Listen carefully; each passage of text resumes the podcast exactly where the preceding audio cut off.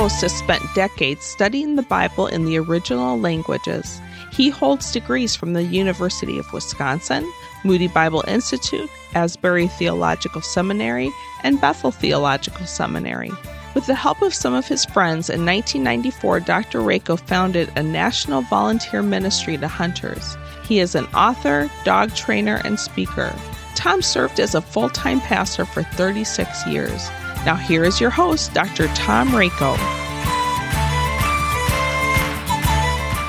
Well, welcome to the Rock Dove Publications Quill. Thank you for joining us. Uh, during today's program, you're going to be learning about St. Hubert. He's a fascinating person, and God changed his life on a hunt. And do you know what? God is still changing people's lives on hunts. You'll also be hearing from Dr. Mercy Sharp as she shares from my book, Devotions for Dog Lovers. And I hope that you enjoyed today's broadcast.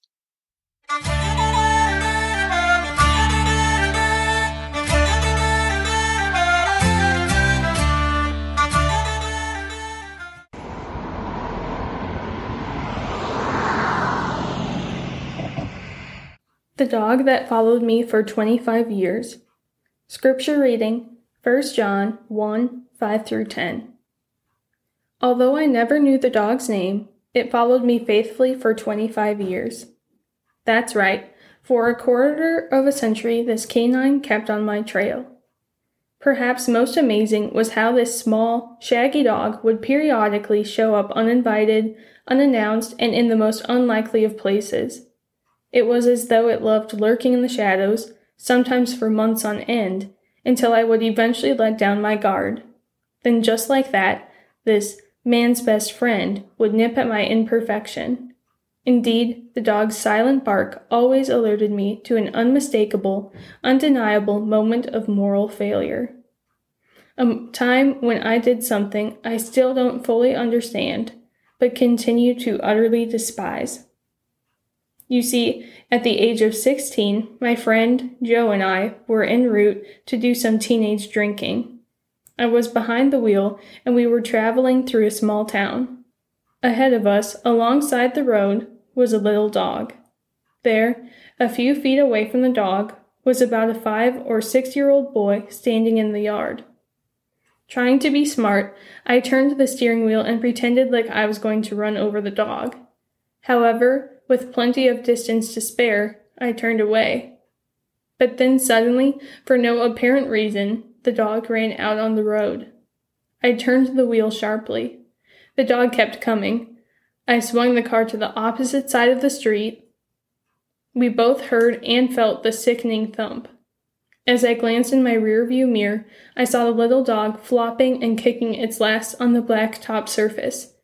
Even worse, I caught a momentary but lasting glimpse of the small boy screaming hysterically. And that's when it happened. I did something so disgusting, so shameful, that it's still painful to think or talk about.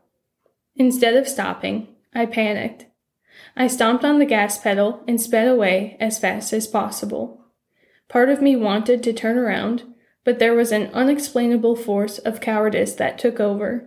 I hated what I was doing, but I couldn't, or rather wouldn't, go back. Now, in the big scheme of my sins, the dog episode I've just relayed probably wouldn't rank very high. In fact, without listing all my sins in specific detail, let me just assure you that if it were possible for a person to get a degree in sin, I earned a PhD several times over. Nevertheless, that rearview mirror image of the boy and the dog, and my gutless response was one sin that haunted me on a regular basis.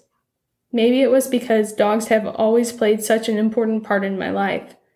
Or perhaps it was due to having had our own household pets run over anonymously.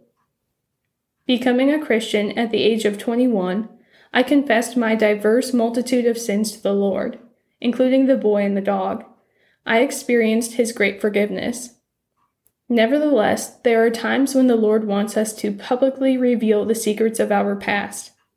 For me, the moment of truth regarding this incident came out not long ago in an adult Sunday school class. No doubt this personal confession was inconsequential to the majority who were present that day. However, it was most monumental for me. The secret of a dead dog, a devastated little boy, and cowardly driver were finally brought out into the light. Although I was totally forgiven more than three decades earlier, there is now an added dimension in knowing that the devil, also called the accuser in Revelation 12:10, has one less thing to bring up. Of course, we should share everything with the Lord. After all, he knows everything anyway. But in some cases, it is important that the confession of our sins be made public. For example, we know that during the days of John the Baptist's ministry that the whole Judean countryside and all the people of Jerusalem went out to him, confessing their sins, they were baptized by him in the Jordan River. Mark 1 5. Don't be afraid to confess.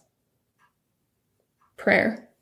Lord, thank you for the freedom that comes through forgiveness. In Jesus' name, amen.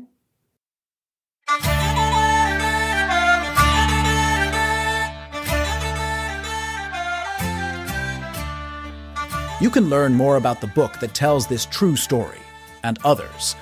For example, find out how dogs in Bible times were used to fulfill specific prophecies.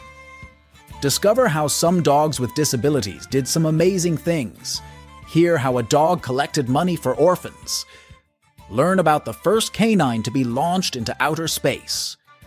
Gain insight as to how God is using dogs in our world today, and much more. To order your copy of Devotions for Dog Lovers, go to the Rock Dove Publications website at www.rockdove.com. Again, to get your copy of Devotions for Dog Lovers, visit rockdove.com.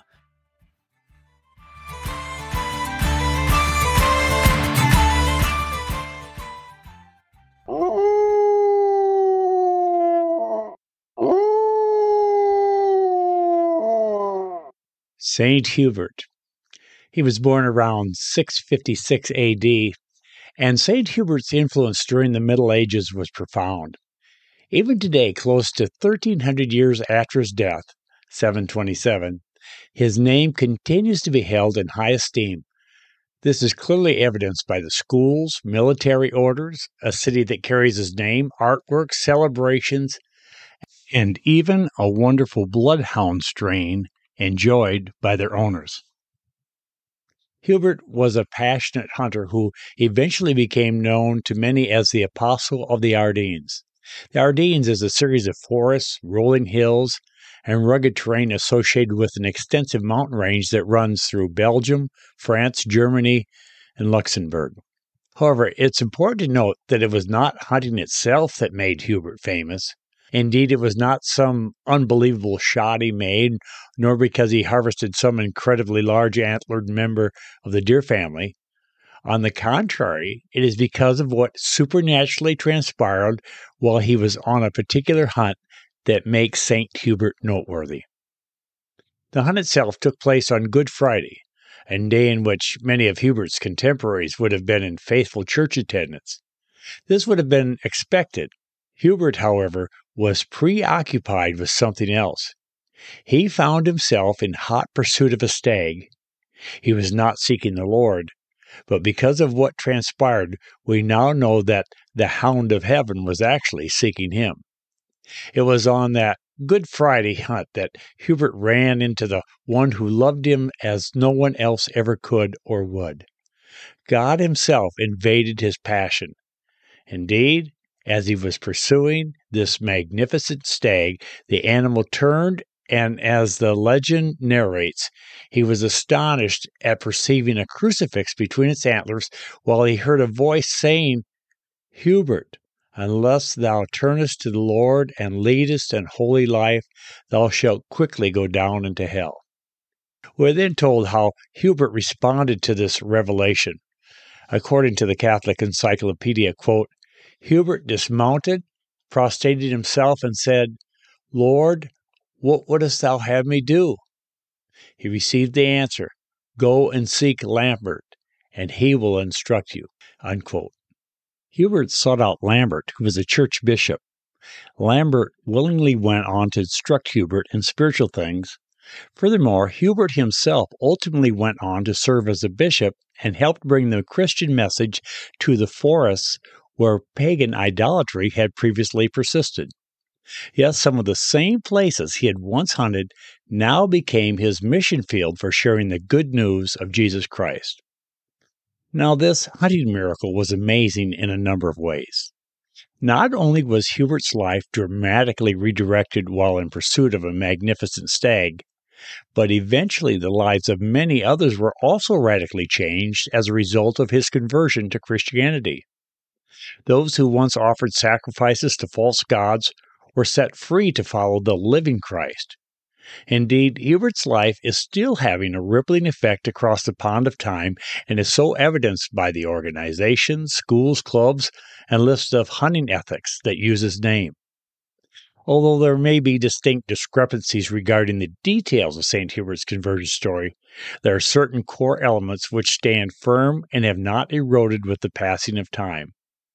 For example, the fact that St. Hubert's wife died during childbirth is sometimes used to imply the reason behind Hubert choosing to hunt on Good Friday had to do with him being either sad from his great loss or angry at God. On the other hand, some historians place the death of Hubert's wife following his conversion. Even so, the record of Hubert's conversion to Jesus Christ while on a stag hunt has stood the test of time. Furthermore, we should not be surprised to learn that the Lord of heaven and earth can even use a stag hunt on Good Friday to bring a morally lost hunter to himself and, in so doing, profoundly change the course of human history. Yes, a hunter who at one time chose the chase over church eventually became a leader in the church. Well, when we come back, I'll have some closing comments.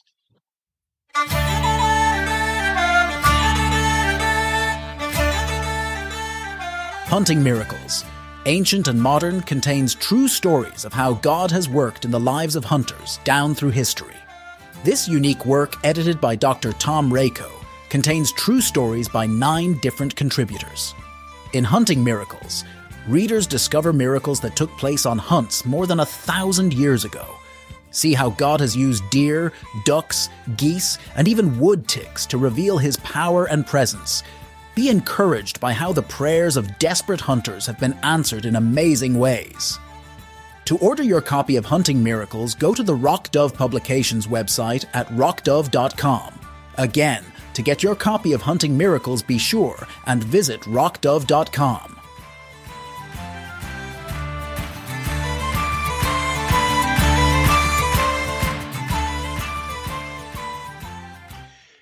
Well, St. Hubert is a real person who played an important part in history. However, he was not the first deer hunter to be converted while on a hunt, and he was not the last. You know, the God of creation is unlimited in where and how he can speak to a person and bring them to himself. And he's constantly speaking. The only problem is we're not always listening. You know, people have been converted at taverns, sitting in trees, in church pews, and even next to manure spreaders. God is always speaking, but we're not always listening. Well, thanks so much for joining us uh, here on the Rock Dove Publications Quill. And next time, we'll be looking at another hunting miracle.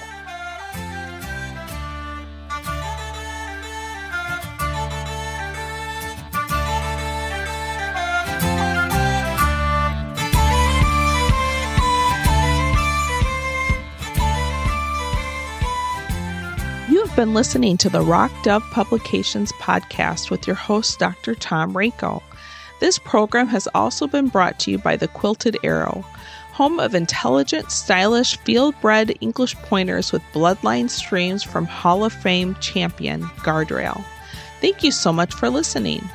Now, this is Beth Rakow inviting you to join us again next time on the Rock Dove Publications podcast.